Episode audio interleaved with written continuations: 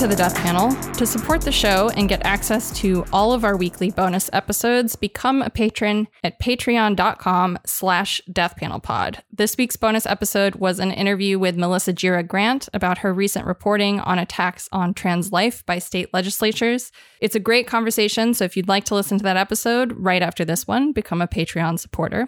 And if you'd like to help us out a little bit more, share the show with your friends, post about your favorite episodes, pre-order Health Communism because Artie and I are first-time authors and it really helps, or follow us at deathpanel underscore. On last week's episode with Justin Feldman, we got a chance to get our sort of immediate early reactions to the move of mask mandates being dropped by Democratic governors. And we talked about the role that the urgency of Normal Squad and their friends like Leana Wen have played in really selling this idea to the public and also helping create the sort of necessary legitimacy to push it over the line so quickly from abstract idea to blanket policy. Bringing it into reality. yeah. Today we are revisiting this topic to talk about how this framework has just exploded over the last week, inviting some truly awful takes like Yascha Mounk's piece called Open Everything. But it has also really set the stage for some anti mask messaging to start coming out of liberals this week. And the landscape of sort of who will not be protected now has not actually changed. It's still the elderly, the medically vulnerable, immune compromised, and young children, right? Not to mention the fact that all of these plans ignore long COVID and the risks to people just from becoming infected. So I guess we're really here today to argue that this is all happening way too soon, which for longtime listeners of the show will feel like some sort of sick deja vu.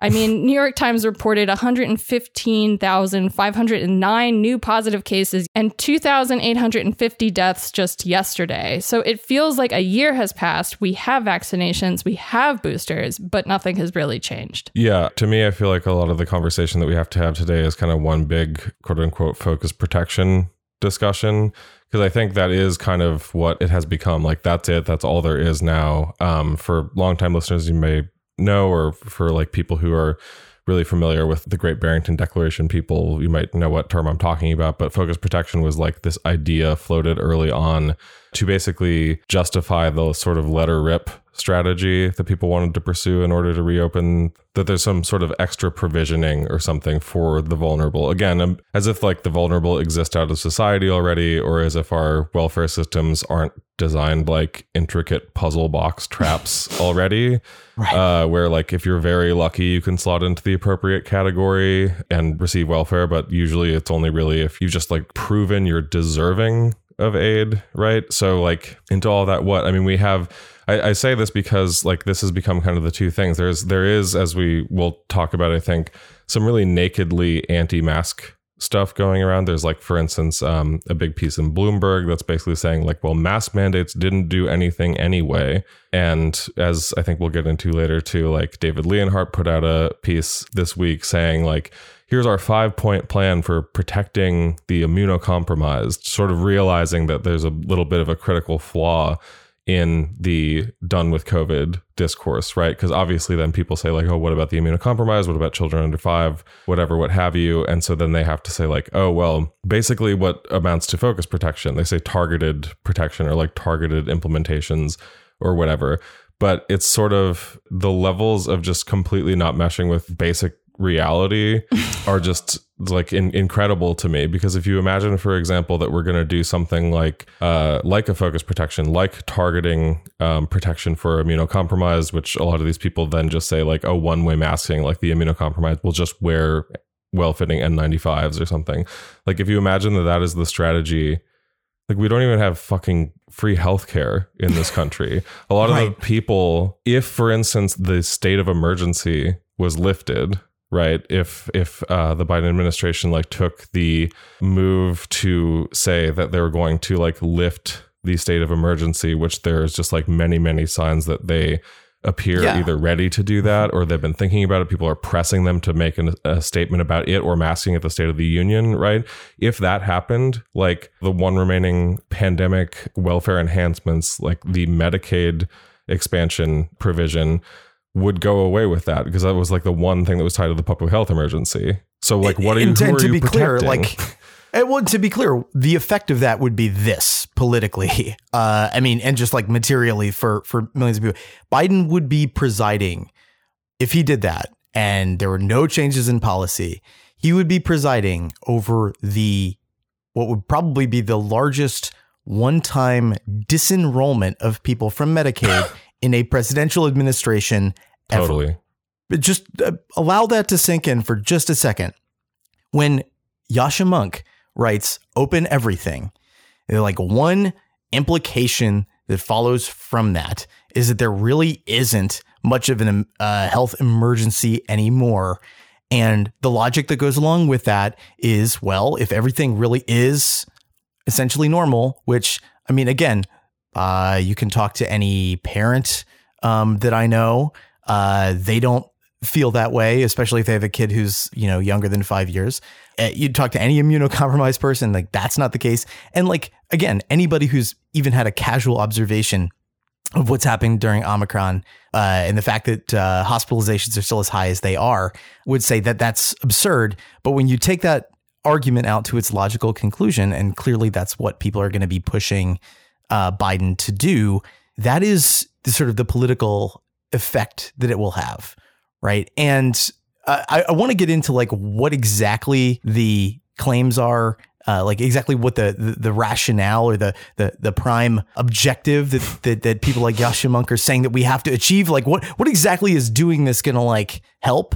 I want to get into that, but like let's just be like very clear that like the end of the public health emergency that that's sort of the logical endpoint of these arguments. Yeah, exactly. Which, as you point out, you know, I think I think it is important to emphasize here. Like, would lead, as you're saying, directly to probably the biggest disenrollment from Medicaid rolls in history, which would disproportionately affect exactly the people who all of these people in these, you know, their opinion columns or whatever are like suggesting that we would like enhance protections for. Mm-hmm. Well, you know, I, I think that the thing for me that I loved the most was there's this one like very specific framing that Yascha Mounk uses in his piece where he says that, you know, the real sort of clash that we have right now is basically that we've got these restrictions. They pose a quote unquote heavy psychological burden. They quote unquote weaken our social ties and he asked the question quote what purpose do they still serve and i think that that's kind of the you know the best way to encompass um, what underlies a lot of the logic that's sort of like driving these arguments right is you you sort of say that the the problem is really the fact that this is like march 2020 style long term disruption to the necessary ties of social life, right? Which drive, of course, spending and consumption, but also all sorts of things. And what he really is weighing against it, right, is is that he feels that there aren't really justifiable reasons to continue these things. He has heard, I'm sure, children under 5 are not safe. The elderly are not safe. The medically vulnerable are not safe. The immune compromised are not safe. Workers are not safe from long COVID, you know, but that doesn't actually, to him and to a lot of these people, that doesn't actually constitute an issue. And I think it's like an obvious point, but it's an important one to say is that, you know, they don't see protecting the vulnerable as a purpose. They don't see that as having use value. And that's a really important point. I think maybe let's get into some of these claims made by some of these people, actually, like maybe the Yascha Mounk one specifically, because first of all, they do just they they amount to sentiment basically. Right. I mean, it's all it, it really is all all of this stuff is kind of a it might as well be Bari Weiss saying I'm done with COVID or whatever, just like emotionally I'm over it because mm-hmm. I don't feel like doing this anymore.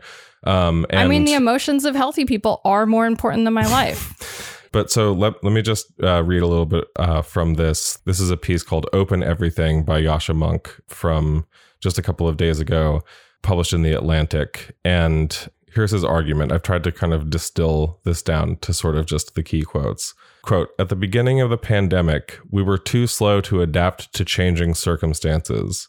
Now we are once again in danger of prolonging the status quo more than is justifiable. It is time to open everything. The most severe government restrictions on everyday activities adopted at the height of the pandemic have since been lifted. So, in response to my call to open everything, some will inevitably claim that America is no longer closed which true as as we have but this view ignores how profoundly steps to stop the spread of the coronavirus still affect everyday life and how much reopening work is left to do an Axios Ipsos poll found that only 18% of Americans say their lives have returned to normal. Do you I mean, do you think that's because of the government restriction like quote unquote restrictions or do you think that's Yeah, I mean it's like I hate when people do stuff like this, right? Because they're using like a non-value judgment question, right? They're like they're using an objective question as if it's a value judgment question, right? So like these people who have asked, you know, who have been asked like do they feel their lives have been returned to normal? They're not being asked whether or not they think that it's a bad thing that their lives haven't returned to normal yet right, right. but to yascha it's a bad well, thing. Well, who knows what they think about well, that but also right, right. it's like i'm saying they're not being is, asked but he's framing it as if that that is inherently a yeah, bad thing. They're not being asked why has your life not returned exactly. to normal? Exactly. that too yeah. And and this is actually very characteristic of yascha. I mean his bigger uh a- ambit in this piece is talking about how can we get rid of the malaise, right? You know, this sort of very Jimmy Carter word of the malaise. How are we going to get rid of that?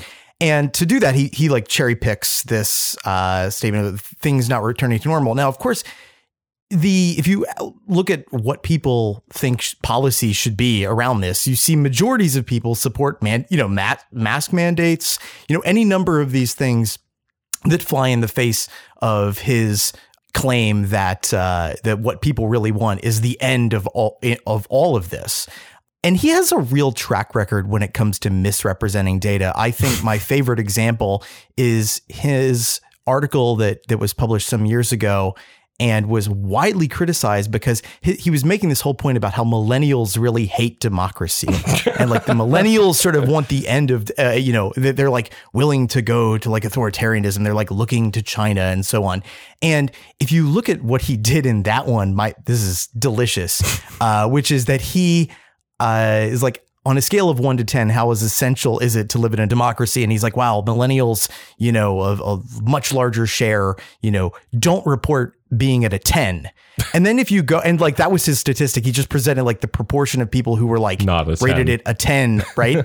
and um, then if you go and look, it's like, oh yeah, the vast majority of them, in fact, a far larger amount than like other age cohorts, uh, millennials reported an eight or nine right? So it's it's like it's sort of like the Dick Clark like American bandstand, you know, is totally. have like a good beat and can you dance to it uh, sort of logic. But but he is really, I think, kind of famous for extolling these, you know, like particular middle class virtues and like this idea that what he really wants to get rid of or what he really thinks that like opening everything will will get rid of is the malaise right and and what is that well I have this hunch that when pundits are thinking about this, they're thinking primarily about sort of like Biden or Democrats' chances in 2022 or 2024.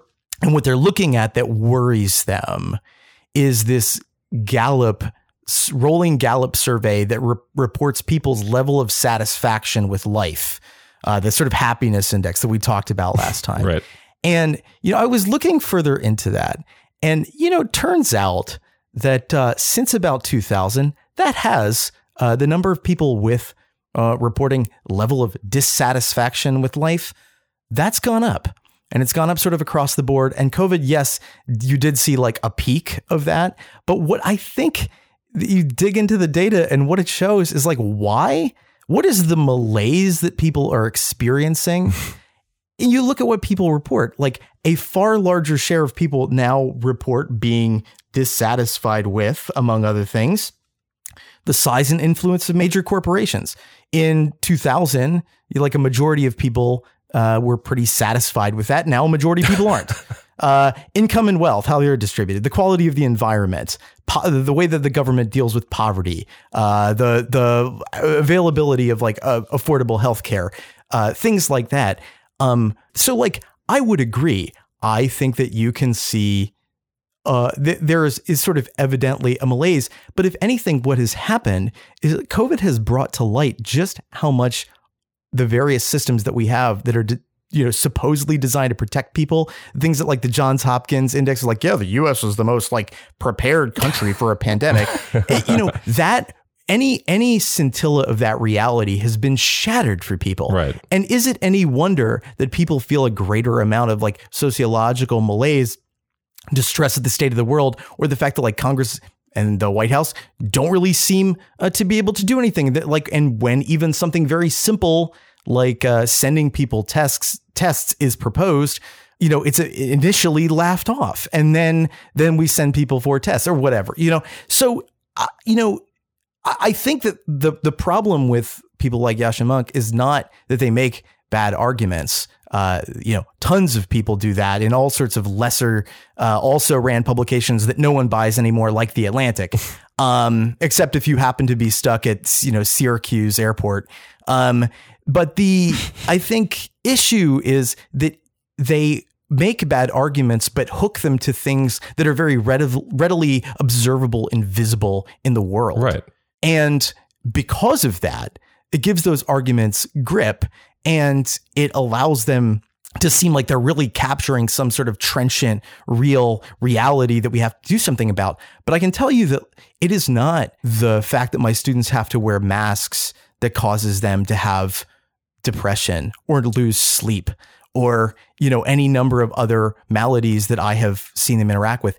It's their understanding of what the future is going to be like. The fact that the institutions that they had been told a good chunk of their lives were going to work um, don't seem to work, and now they're being asked as they sort of move into their like professional uh, like live lives uh, or lives as workers um, that uh, they're going to either have to like change you know change all of this or like they're gonna have to like deal with it or come to grips with it or just like you know uh somehow habituate themselves to it Right.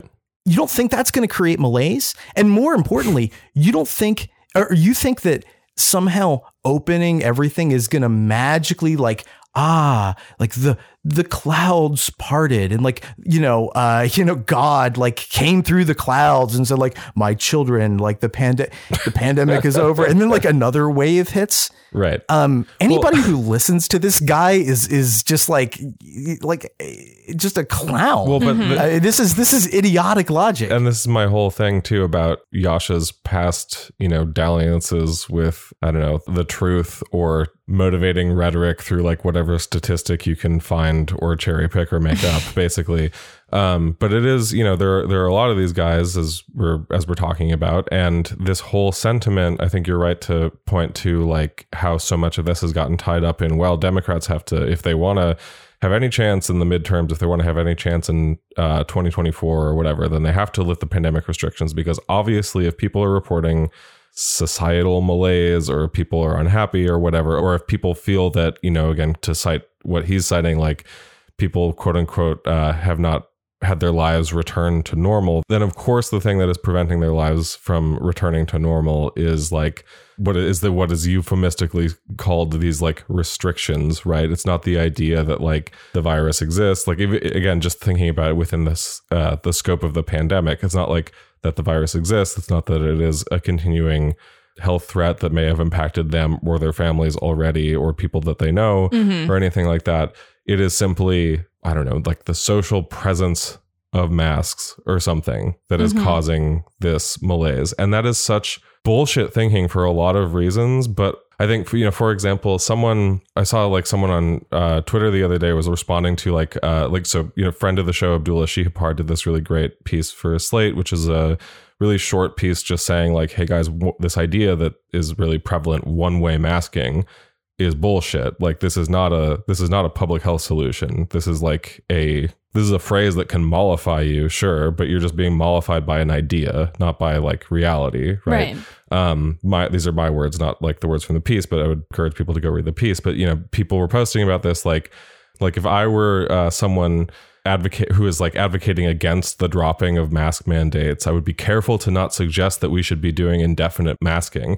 And it's like, okay, we still we're we're two plus years into this. We still haven't fucking understood. No one has apparently gotten the idea that so much of this stuff is. I, I hate reducing things to this, but is literally a dialectic, right? It's like I said as much on our um big 2021 roundup episode, COVID year two, right? Like, if we had, for example, last May, instead of like when cases were pretty low compared to pretty much any other point in the pandemic, other than the very, very, very beginning, if we had, rather than having the CDC lift the federal mask recommendation, if we had instead done something you know positively to like affirmatively tamp down case spread further whether that was like paying people to stay home or actually having at that point already enacted like you know the promised OSHA standard that never came right?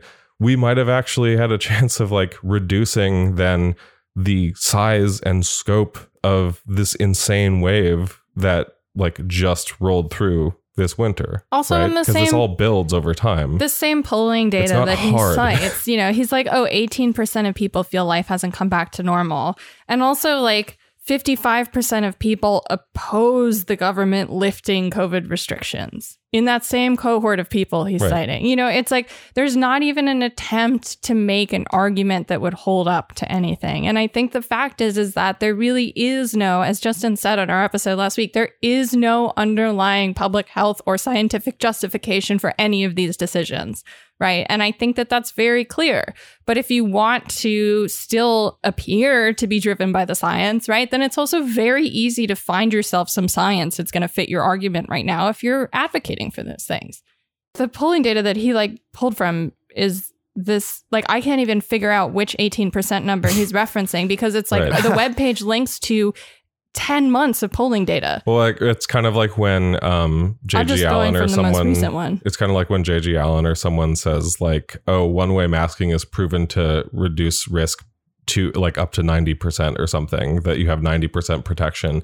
And it's like of what? That's ninety not- percent of no, what? right, and it's like ninety percent of what? Like, there's not a study. It literally, there's not a study, at least that we have found that shows this, other than like w- a couple of like random things here and there that were not that don't even seem to be the things that he's citing. And then after a certain point, you're like digging and digging and digging to see where these people's bullshit claims are even co- coming from, as though they care about like where the fucking thing statistic is coming from Right. and then you're just end up with something like i i'm pretty sure that a lot of jg allen's speculations about like risk for different types of masking comes literally from like i don't know like fda grades of certain types of masks in terms of like what kind of filtration they get because he is a ventilation guy. Like i'm pretty sure and that's not risk. Like filtration percentage is not anyway you know it I, I think it is important to get through a couple more um, things that he Yeah. argues here because he some of the arguments I think get in some of Mounk's arguments in the rest of this piece get into sort of I think what he sort of projects as like what people like us for example um, or people who just get like randomly called like COVID doomers or something are concerned about and that all gets married with this kind of like complete dismissal of entire sections of the population as basically like disposable. So for instance, like here's basically I think really the the centerpiece of his argument for like why now. Again, this is from Yascha Mounk's piece Open Everything in the Atlantic. Quote the strongest reason to keep up pandemic restrictions is that some people remain vulnerable. Those who are unvaccinated, for example, remain at significant risk. What do we owe to them? Our current attitude towards the unvaccinated makes little sense. Even as we heap scorn on the unvaccinated, we make sacrifices on their behalf. The unvaccinated are subject to immense pressure and moral indignation. Governments and private institutions are doing what they can to make their everyday lives difficult. At the same time, the unvaccinated are implicitly the main justification for ongoing restrictions, in that the pro restriction camp points to the persistently high death toll from COVID 19, and these deaths are heavily concentrated among the unvaccinated. That attitude is also wrong. We need not put our lives on hold for the indefinite future because others have decided to risk theirs. So the whole thing, Yeah. it was oh oh I've fucking Scooby Doo meme. I've like taken the fucking mask off. It's the pandemic of the unvaccinated all, All along. along. Oh, oh my god. No, this is. I think at some point in in supporting this, he's like, you know, wearing a mask in New York is not going to prevent a, an unvaccinated person in Mississippi from uh, contracting COVID and dying. Which, to me is the most illustrative and illustratively disingenuous uh, argument that that he makes in this, and and it tells you a lot about the the rest of the piece. But like, obviously, that's the case, but it's also obviously true that you can still prevent the spread of the disease in cities like mine, which, yeah, uh, large unvaccinated populations don't just exist in Mississippi, my friend. They exist all over the place. And additionally, there are plenty of reports of breakthrough cases, you know, happening in classrooms uh, that are affecting children and teachers. It's so mind-bogglingly wrong-headed uh, to to kind of use that as the kind of example because not not just because it's wrong, but because it's so alluring. Because people already have sort of geographical and regional Biases, antipathies that you can that what he's doing here is just like ginning them up Totally. and like drawing them out and playing into all of the you know sort of you know uh, polarization that he hand wrung and wept over in 2016 and 2017 as an essayist Right. i mean that, that that's that's that's the real like laugh element of it which is that you know as a as like an essayist in 2016 and 2017 that, that was the sort of morose kind of position that he you know uh took on but the fundamental thing that i think is driving this is he's a political analyst just like david leonhardt is a political analyst and they're using a very already cabined view of political reality to interpret what is an epidemiological event Yeah. and you know again is it the case that uh, people have you know it, there's there's uh, social uh, uh, friction and and real legitimacy crises going on uh, right now, uh, especially like th- things happening on the far right. Yeah, there is A- absolutely. And and does masking and like policies related to COVID have they factored into that? Sure, they have. Right, but so have a lot of other policies. And if you think that by somehow just advising people, not not merely advising government to change its policies, which you know we can get into, uh, you know exactly how strongly were those policies being enforced in the first place. But this is really a question about like civic virtue, and and as was his essay back in May of uh, 2021 Oh hell yeah! uh, Mhm. you know, when he said, "Look, you know, I'm I'm going into the restaurant, and the wait, you know, the the uh, waitress is like, uh, you know, uh, you know, can you put your mask on?" And like, I don't want to do that, and like that is also his his target is not necessarily just government; it's a civic virtue that, like, if you are a virtuous liberal middle class citizen, you won't do these things because you know what the right policy is. And that's not at all how epidemiology works. It's not even how good political theory works.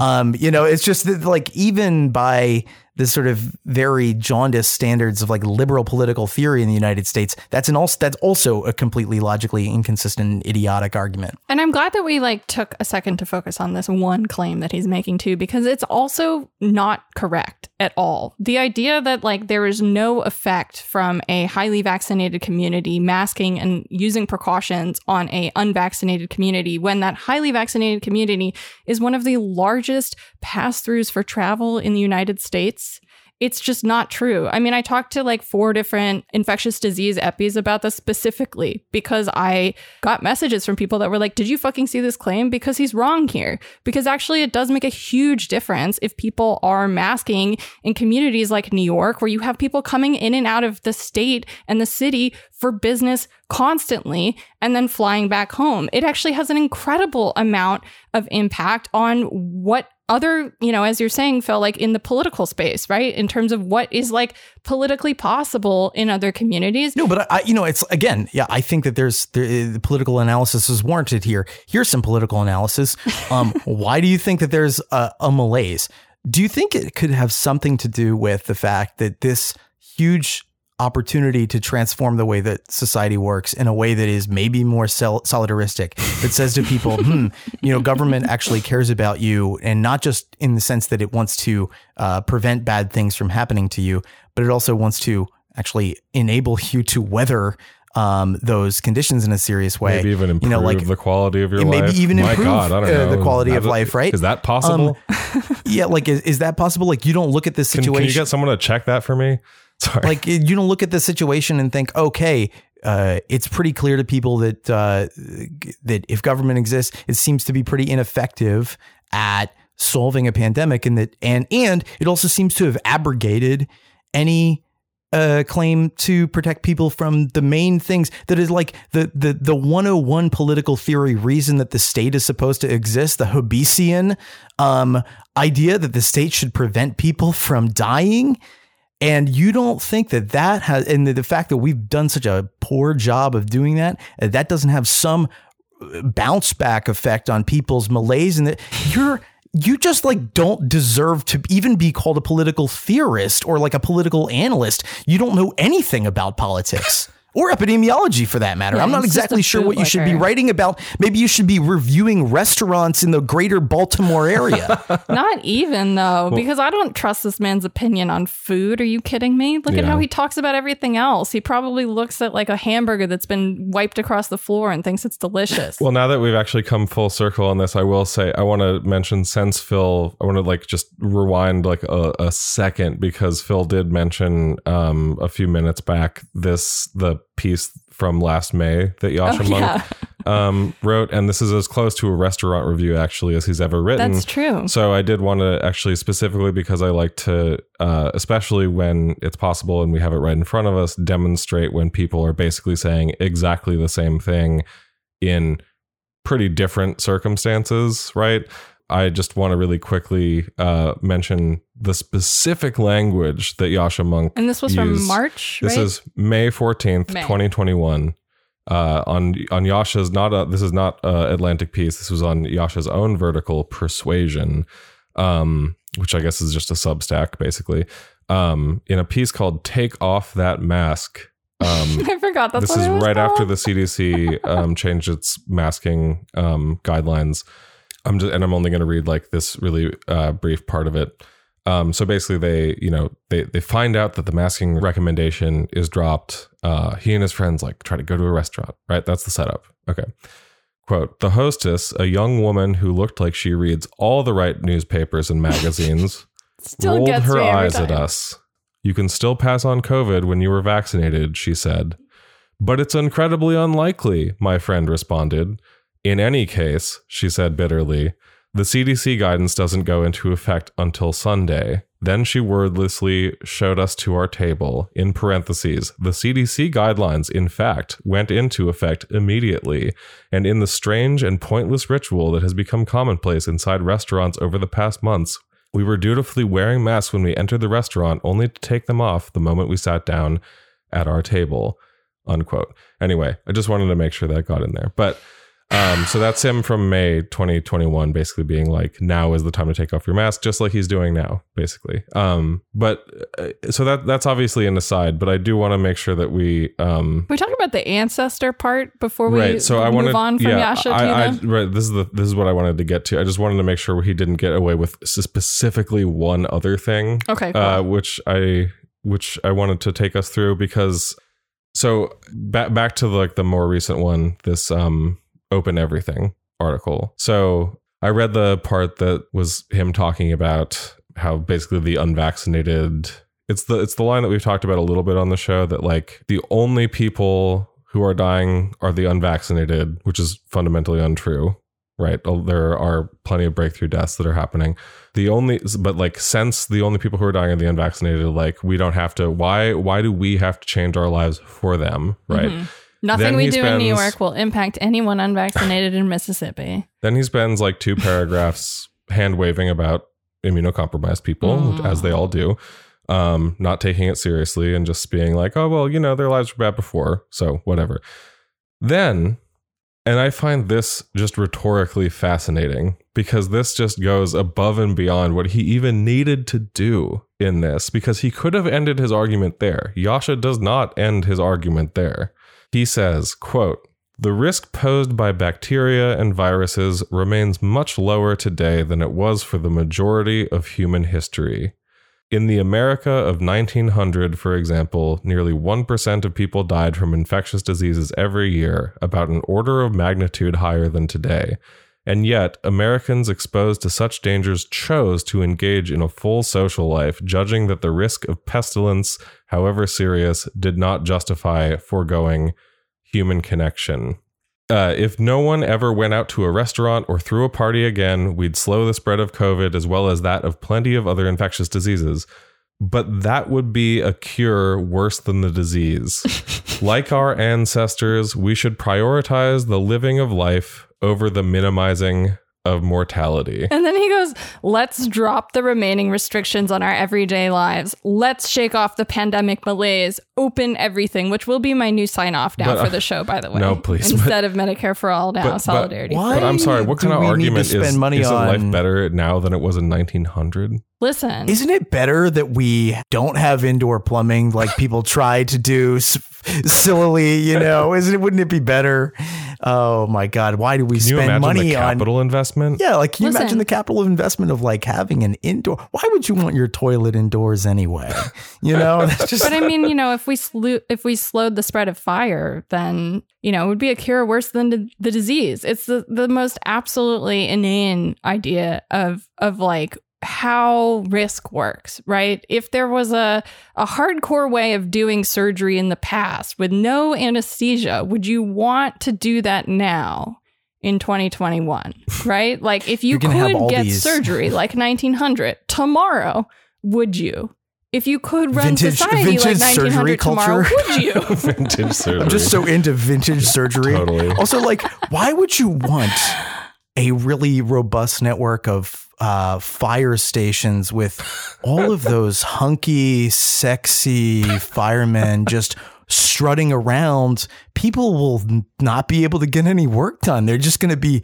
You know, just pictures the the backdraft movie poster on their uh, bedroom wall. They're not going to be able to do anything. well, and I mean, the solution to all of this, of course, is if you don't want to live like 1900, then the thing to do is Who wouldn't? I mean, and who wouldn't? Right, exactly. It's just so chic. But like the thing to do, right? The real only solution that we have left is this focus protection idea, right? The idea that, you know, it's not really up to society to protect the vulnerable. It's more up to the vulnerable to purchase the necessary equipment out of their own money and out of their own pocket to protect themselves in the face of decisions by society to increase their risk, essentially. And that's Well- what one way masking is ultimately asking people to do. Well, I mean, I think that for a lot of people, it is like the the thing that they say is that it is up to society to protect, to target, to do the focus protection, to Right. like protect, uh, for instance, the immunocompromised. Uh, everyone, as in the case with Yascha Mounk and whatever, everyone seems to basically agree, like, oh, the unvaccinated have just, you know, um, taken it upon themselves to assume this level of uh, risk to their mortality, and they're just wastes of life, I guess. And, and going so far as as uh, Yascha did, for example, to basically say that because deaths are so high and it's all the unvaccinated, that basically like anyone who's still pointing to deaths as a like the the the tacit part of that argument is like everyone who's still pointing to deaths as a problem is pointing to a problem that those people made for themselves, which is just a horrifying argument. Again, you know, especially in the case where like it's not only the unvaccinated who are dying, but then you do have like fucking pricks like David Leonhardt, who we've obviously talked about it at length. I think actually his column that he did this week uh, was really indicative of the way that people are starting to sort of like talk about the immunocompromised as like um, I think that was what the post was like a five point plan or something. Mhm. And it's like, here's the five point plan. We're going to have a targeted approach, which is very similar to like the language of quote unquote focused protection. We're going to take a targeted approach. It will be on basically like it will be on society at some level uh, to make certain types of extra protections for Mhm. immunocompromised people. But then when you actually do get into the argument, it is basically just, again, hand waving. It's like, and a lot of it is hand waving towards like essentially personal responsibility Right. frameworks. And particularly like of his five point plan, it's like, I think the first one is vaccination. There's like, uh, there's a couple others. There's like the, the therapeutics, which is a whole, you know, thing that we could talk about. There's the idea, I think number three or four is the idea that like is is the idea of one way masking, right? The idea that the immunocompromised will Mm-hmm. Simply get one way masking works. Right. Right. the header. well, the idea that the immunocompromised will simply get you know well-fitting N95s all the time, extra over and over and over and over that, again. that people who are on long term, you know, chronic illness treatment tend to have. and that to the extent that they want to socialize at all or or whatever or be a part of society that they must wear a well-fitting um, n95 or, or something like that and then further one of the points is simply like that the availability of rapid testing is better than it was at a point before. And it's like it's he calls it like good news rapid testing is available. It's like not even part of a he calls it a five point plan and then by like the fourth or fifth bullet point it's literally like oh also good news. Like good news is not part of a plan hmm good news you can buy new- a $30 it is- covid rapid test is not a plan It is part of a plan if your definition of plan is uh, a, a, a, a think piece that will cause people to stop thinking about the pandemic. Absolutely, It is though. part of a plan. But like, but like, even take something as simple as the vaccine claim that like, um, th- this is just you know this is uh, people wreaking havoc on themselves. You can look at like Brazil right? If you're somebody who's like nominally interested in like, oh, threats to democracy, like Yascha or, or, you know, David or whomever, like just like look at Brazil. You've got a president who has been an even harder anti-vax than Trump, like way harder anti-vax. You've got a huge population of people who are like vaccine skeptical and their vaccination rate in Brazil like vastly outstrips ours. Why? yeah because they have an actual national public health system that has endured and and has actually only recently come under threat.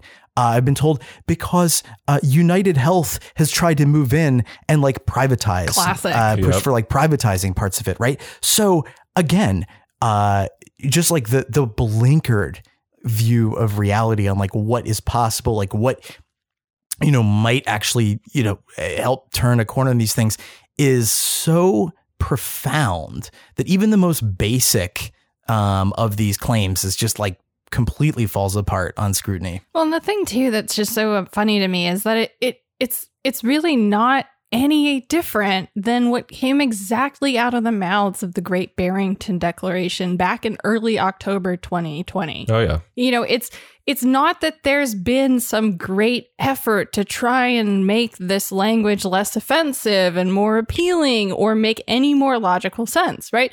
You know, the idea of focus protection from the beginning has always been impossible, right? And and when this idea first started coming out and when it was described the way it's still being described, you had so many people speaking out against it. And now it's just a totally different landscape. But there really isn't that much daylight between what was being argued then and what was being argued now. Yeah, I mean, I think the only difference is basically that, like, the. I think part of why there was such a big backlash to the Great Barrington Declaration from, like, you know, your kind of standard, uh, like, liberals or like Democratic Party voter or whatever, um, was because in a scenario before the vaccines, it's like those arguments just smacked as eugenic, right? Right. But then when you kind of extrapolate that to like, you know, later on in the pandemic, when the Biden administration has quite literally since July of last year been doing a drumbeat of like, this is a pandemic of the unvaccinated and like, it is up to you. Like literally, the president using uh, language like the unvaccinated who will soon be filling our hospitals because of their failure to get the shot. Right Right. is you know that in, a in like that kind of context it's like okay because because in the first place it was like a big a bit more of a stretch to kind of make the argument like oh some people are just going to be naturally protected some people are going to be fine though a lot of people think like that we have a very eugenic culture right? Mhm. but like then uh, you know again you change the scenario where like the main line regardless of whether it's true or not mostly to like again i think gin up uh, i don't know favorability polling numbers or something. You know gin up the idea that like biden is doing great right right? Like mot- motivated by those things you have this continued insistence that yeah in fact now many people are just totally fine and therefore like you know i mean i see no other reason why you would see like the proliferation of like anti-mask sen- sentiment from liberals in the last week. Really, I Mhm. mean, you know the these mandates dropped. You know, again, like Bloomberg ran that piece that was like, uh, well, mask mandates didn't really do anything anyway. Right. Right. No, and I, I mean the thing that's amazing though is that really the there really has been no evolution in the solutions for how in the framework for how the the vulnerable are protected, right? And the idea that I think um, focus protection is some sort of pre-existing uh, public health strategy is kind of pervasive. And I don't think a lot of people actually know that this was just not a word that was used to describe any pre-existing strategy until Ever before, it's Yeah. not a public health. Strategy it's not a public when health we talked about this with Justin too. Yeah, and and I just don't think. I mean, I, I was surprised by how many people reached out to me after that that episode that we did with Justin, who were like, "Wait, what are you talking about?" I assumed that focus protection was just something that wasn't as good as shutdowns, or that wasn't as good as some sort of more comprehensive plan. I didn't realize that it was a completely illegitimate pipe dream. You know. Thought up by like three people in Massachusetts who were like hanging out at a you know conservative think tank and the fact of the matter is is that like beyond that it's actually it's worse than that you know because the the idea of focus protection as it was sold in early 2020 um, i'm going to quote the great barrington declaration here real quick and tell me if you hear any difference between what Yascha is saying and what any of the people who are, ad- who are advocating for one way masking are saying compared to what they were saying back then. Quote, those who are not vulnerable should immediately be allowed to resume life as normal. Schools and universities should be open for in person teaching. Extracurricular activities such as sports should be resumed. Young, low risk adults should work normally rather than from home. Restaurants and other businesses should be open. Arts, music, sport, and other cultural activities should resume. So then, what about the vulnerable, right? Here's their plan for protecting the vulnerable. From By the, way, great- this was all b- this is all before the vaccine. Right. To be Yeah. This is before the That was vaccine, all said October before the 4th, vaccine. Cool. 2020. Yeah. And this is uh, here's their plan for protecting the vulnerable. Quote, people who are more at risk may participate if they wish. In what society? hey, People who are more at risk may game, participate if they wish, while society as a whole enjoys the protection conferred upon the vulnerable by those who have built up herd immunity. Hmm. If you just replace herd immunity with Endemicity. endemicity, Yeah. right? There is no daylight between this No, and Yascha. Mounk's op-ed. Yeah, exactly. Between this and what Le- Leana Wen is saying on TV. Between this and the urgency of normal freaks. yeah. You know, there is zero, zero plan other than consumer choices, right? And the fact of the matter is, though, is that the well, rather than accepting accepting death. Yeah. Yeah. And the fact of the matter is, too, that I think a lot of people kind of frame this as like, well, you know, before COVID, like we didn't really bend over backwards to protect the medically vulnerable. I mean, we don't even give people fucking health care in this country. Mhm. So, like, why are we doing it now? why would we do it now? Why Yeah. would we do it now? For anyone who listened to the end of uh, our episode with Justin past the music, there was in fact a Chris Cuomo clip where he made exactly that argument last year. Well, and the thing is, is that you know, I get, I, I get how people could see that because they're you know selfish assholes. But I've also gotten a lot of people who have sent me really angry messages who are like, "Well, in demanding that we protect the vulnerable, you're just asking for for the working class to pay for masks to protect the immune compromised." You know, you're just asking for people to pay out of pocket themselves. And so you don't want just the immune compromised to pay, you want everyone to pay. And it's like, not. no, no one should have to pay for PPE right now. Are you fucking kidding me? With the mistakes that the government has made, with the mistakes we've made over the last three years, Yeah, no we one could should have been pay. sending everyone N95s like a fucking box of them 30 per for person per like month. a month every month for like the whole time if we had fucking wanted to. Imagine if we we don't like- have that political economy in the U.S. Yeah, imagine if we put like one tenth of the money that was spent on Super Bowl ads into sending people PPE. That would be a huge step. You know what I mean? And that's not even like that's not even in people's political imaginary. That's not even on their horizon of anything possible. It is really redounded down to who is spending money out of their own pocket and I don't want to have to spend money out of my pocket to protect a bunch of sick people that I didn't spend money to protect before. Yeah. I do want to pause though on one thing that I do think is sort of a um to borrow a term from Phil from a recent episode, sort of a conceptual innovation that is, I think, newer to this point of the pandemic, which is, if not the if not the sentiment, then at least the uh, the terminology of one way masking.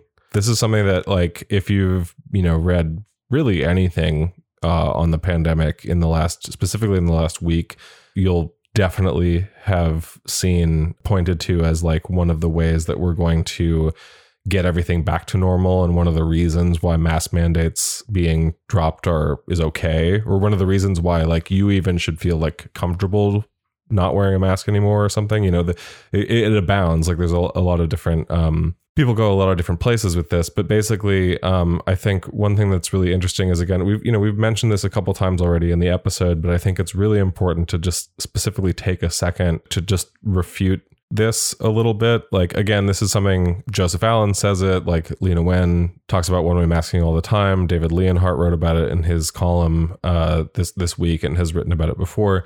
It's this idea people say essentially, as long as you're wearing a well-fitting, you know, N95, good quality mask or whatever, that even if you're immunocompromised, that you can just basically go participate in society. You'll be fine. One-way mask, like the the the big drumbeat, which I would not be surprised frankly, if you've heard the words out of Biden's mouth soon, um, one way masking works is the like is the drumbeat, right? Mm-hmm.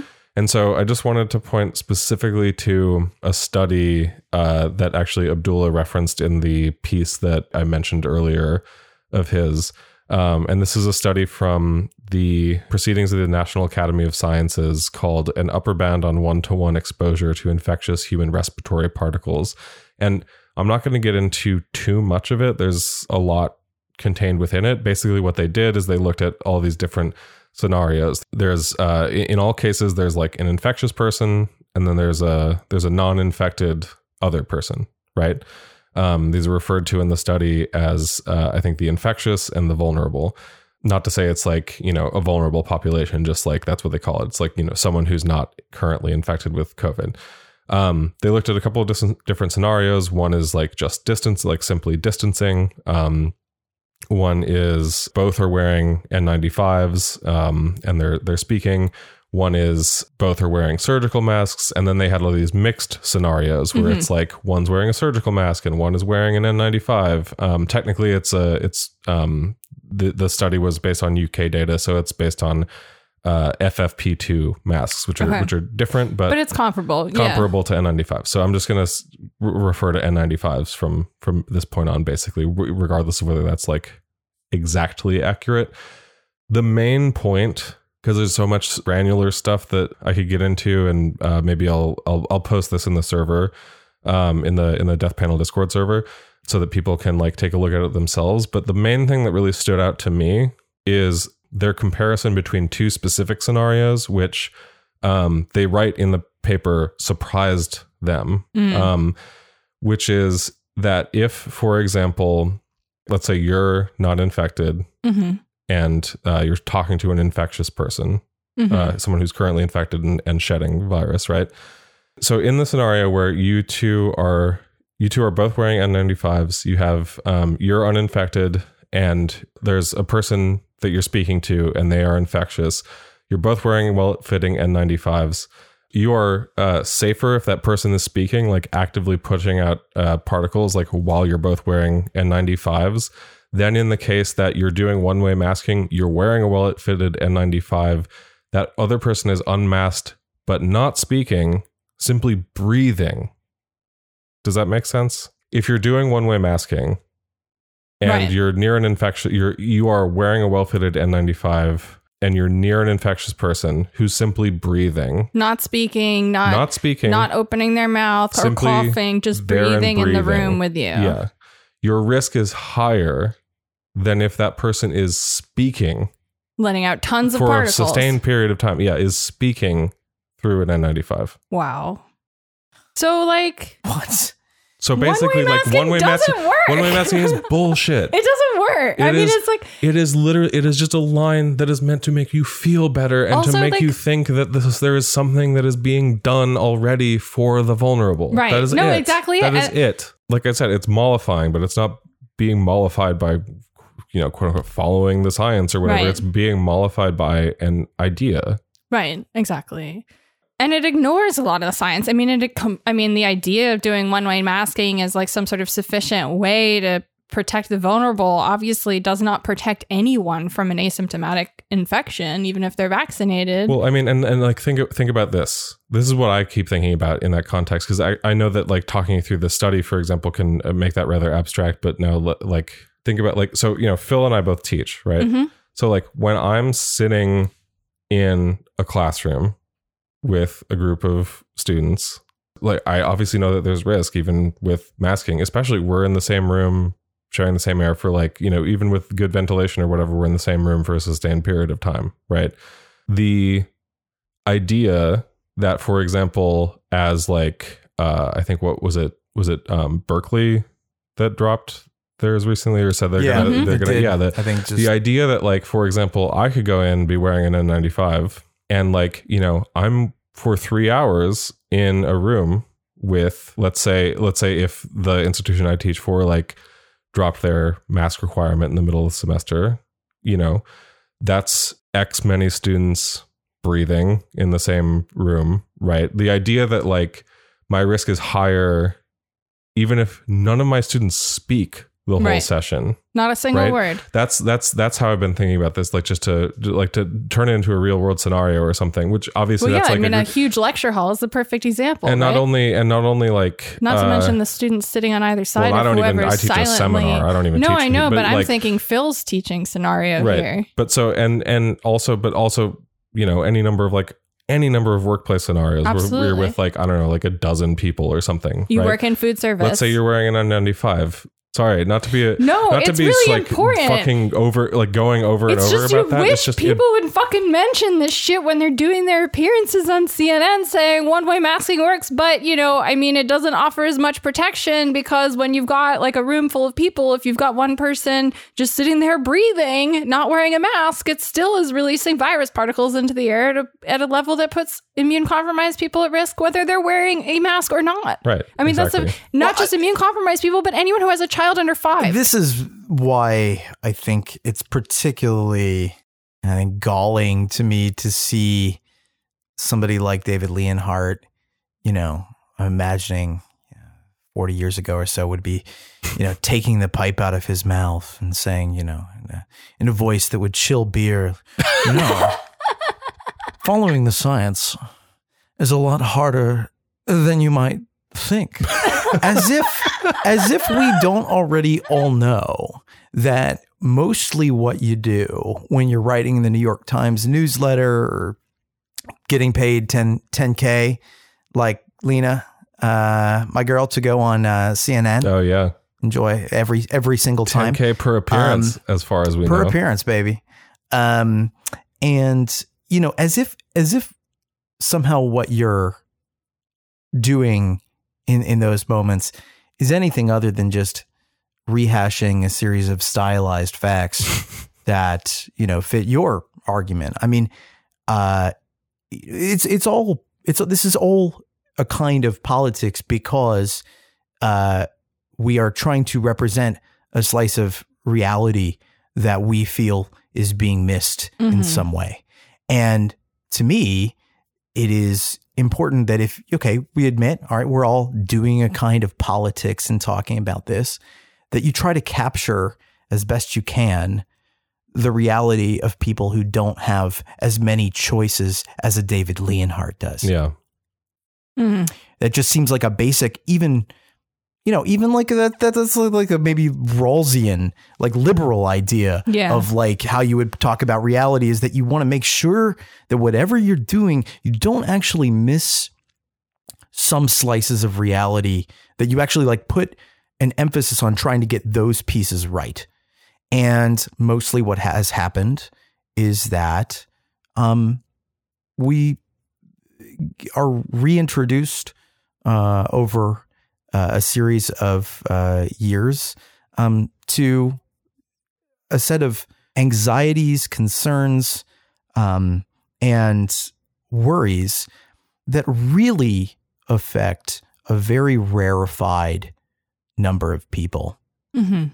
Um, and you know, uh, that I think really that just don't comport with the way that most of um, people would experience, and certainly that don't describe uh, or really put any weight on the realities of people who are dealing with any of these things at the clinical level. Yeah. So even by a very, I think, minimalist standard of uh, ethics, you might say, even for essayists uh, who have, you know, always skirted this boundary, like unlike journalists, like essayists, and I guess newsletter writers, you know, eh, like the editorial standards are different. We're just talking here. Hey, I'm friggin' just talking here. Um, the, like that, that's always been sort. of, But like even by those standards, this is uh, it's it's hellacious. I mean, this is uh, Yeah. it's it's uh, it's it's contemptible. I guess my thought was my thinking was just like how technically, you know, I guess if you're following like real Rawlsian liberalism, then if someone can't contribute to the economy, then you have no opportunity to save them and no necessity or obligation to them, really. Uh, which is interesting because a lot of the people who are going to be made sick by being infected in the workplace, whether they have any, you know, uh, hospitalization or not, right? We're going to make a lot of young working people have cardiovascular problems. Oh, for sure. Therefore, rendering them, Yeah. you know, under the liberal framework, like no longer Rawlsian productive citizens of the body No politic. Yes. Yeah. right? Because We're- it's all based we're on the heaping taxpayer more and more framework. people into that. Yeah. exactly. We're heaping more and more people into that group into that group that is no longer it no longer gets the priority of place in in sort of liberal political theory. Yeah, that's right. Yeah. Sometimes I almost feel like uh, the moment that the Biden administration, like you know, there obviously there was like the big follow the science drumbeat or or whatever, and you know, um, I feel like the moment that like the Biden administration came in, it's like a whole bunch of pundits were given copies of like Bruno Latour books or something to be like actually actually science is a social construction you What know is, uh, the welcome to the pasteurization of David Leonhardt So you're saying we Um, need to abolish Bruno Latour? no i'm just saying that like Our it- only hope out of the pandemic is to abolish Bruno Latour. you know, it's just it's obviously we've you know we've talked about the fall of the science claim Yeah, endlessly, but it's just it is fascinating to see things. I guess I'm just thinking about this because specifically like uh Phil referenced that other column by David Leonhardt, which was like follow the science. It's not that simple. It's not that simple. If you start Um, if you start thinking about cookie dough, man, like it's, Right, you all start the- thinking about like they, they got to tell you like cookie dough's bad. Yeah, we didn't even. They're even gonna tell you like hamburgers. those- They all say those like hamburgers at arguments. Wendy's are bad. Like I swear it's it's it's going towards the Joe Roganization, the Joe Roganization of the center left. Oh my god. I made one tweet about that piece, and for six days, people were arguing about medium rare meat in my mentions. God. Like, that's the priority here, really. Like,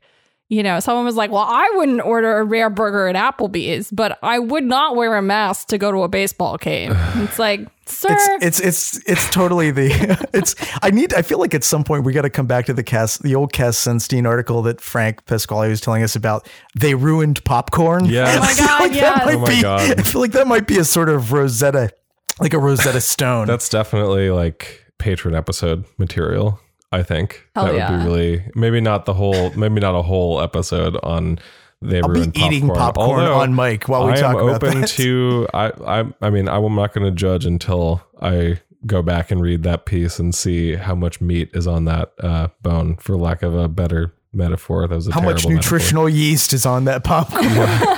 um I don't know. I mean, I do think I guess a final sort of serious thing. I will say that I think the frustrating thing about a lot of this, I think obvi- obviously among other many other things is that like uh, you know, there's so many obviously there are all these uh everything's fine people just like around saying all this stuff. And this is not to say that necessarily like there will be immediate horrible consequences of this, but even if just like thinking about, you know, the example that I used earlier, which was like the stuff that happened in May 2021 and how obviously, you know, that would have been a time to tamp down spread, uh, like a great time to tamp down spread, just like right now, if, if, you know, cases are indeed going down or whatever, uh, like if cases do continue to go down, would be a really good time to take some extra measures to tamp down spread, not do the opposite thing, right. right? We still have Um, to get down the back half of the slope that we climbed up in infections in the last seven weeks. And the thing that I really want to, I think, emphasize and maybe point people's attention to just to start really watching for it is my big concern, I guess, and question is like, what happens when, like, we literally, us as Death Panel, but also anyone who's been like derided as a COVID doomer or whatever, uh, we have this entire time had at the very least the very public and very accessible knowledge of how many cases have been reported, how many deaths have been reported. Even though both of those figures, the way that they're counted, like the CDC, but it, you know itself estimates are undercounted. Like for every one death that's counted, there are actually 1.3 deaths uh, according to the CDC, right?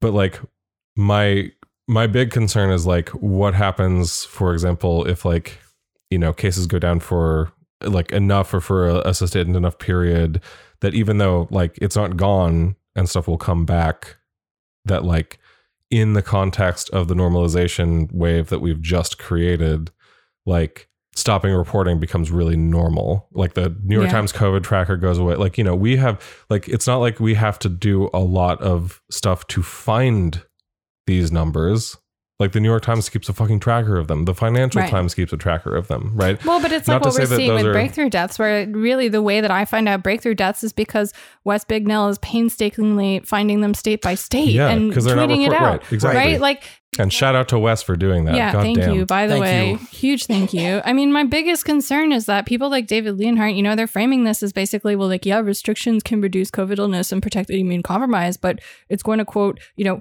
cause isolation, frustration that fuels suicide, drug overdoses, and violent Oh, crime. You know, I'm like really concerned as an immune compromised person about what my life is looking like going forward. No, and I don't understand, you know, how I'm supposed to protect myself if we further normalize things and then face anything close to what we faced in the fall of 2021 in 2022, which is absolutely possible. lest you think I'm overstating this, I just want to remind people that, for example, like last summer in July, a number of states shifted to like weekly reporting. And Nebraska, for example, like stopped reporting virus cases altogether, like not only virus cases, like any virus related information for two Mhm. weeks. So it's not considering that there are major, you know, for instance, like uh, as floated by Zeke Emanuel and Celine Gounder, uh, among others, right? There were like proposals to consider the to like sort of remap COVID mortality burden as part of uh, a focus instead on like the greater sort of aggregate statistic of respiratory infection burden, right? Like my point, I guess, is that I'm I'm concerned for what happens when you know these people basically get their way. But I think this is the the broader point is that if if we admit that much of what we know about the pandemic and what is being filtered through as you know the state of the current knowledge base is really the product of politics and really the product of a pretty you know and, and and really the deck is sort of stacked because it's not that hard to to get these messages out there in a way that uh, really tramples on um, the realities of people. But like those realities are resurgent. Like you can stop talking about the numbers, you can stop reporting them. They won't stop being there. Exactly. People's experience of the world won't change just because you stop talking about it. And if there's like any, you know, example of this, it's just like look at the way that we talk about the economy. hmm Like look at just like for for for you know since Bretton Woods since 1944 like we we talk about the economy as this aggregate statistic that compiles production. And it's like wow it's doing really well. And then and it's like well n- no it's not because I'm not seeing it. You know like okay yeah we're producing more stuff but I'm not my my quality of life hasn't improved. Things cost a lot of money. My wages aren't increasing. And the thing is that decoupling between the way that elites talk about reality and the reality that the rest of us end up having to experience, that calcifies and that produces the kind of, you know, grotesque politics that we've seen uh, in this country. I think for you know for like half a decade at least. Yeah. Yeah. That that's where it comes from. In part, it comes from people telling us everything's great, and then you know being forced to confront that lie with the reality of our own lives and how things work. Which is all of this is to say that in fact it is sort of an important political act to continue to refuse to you know purchase what they're selling. And i and i think not to use the the mythical they you know like a sort of conspiratorial they but like to to actually say look what is in fact happening in hospitals? What is in fact happening in terms of breakthrough deaths? Like these are important things that it is uh, a kind of crime a kind of political crime to ignore and it it feels futile to try to push against that. It feels futile to try to call that to account.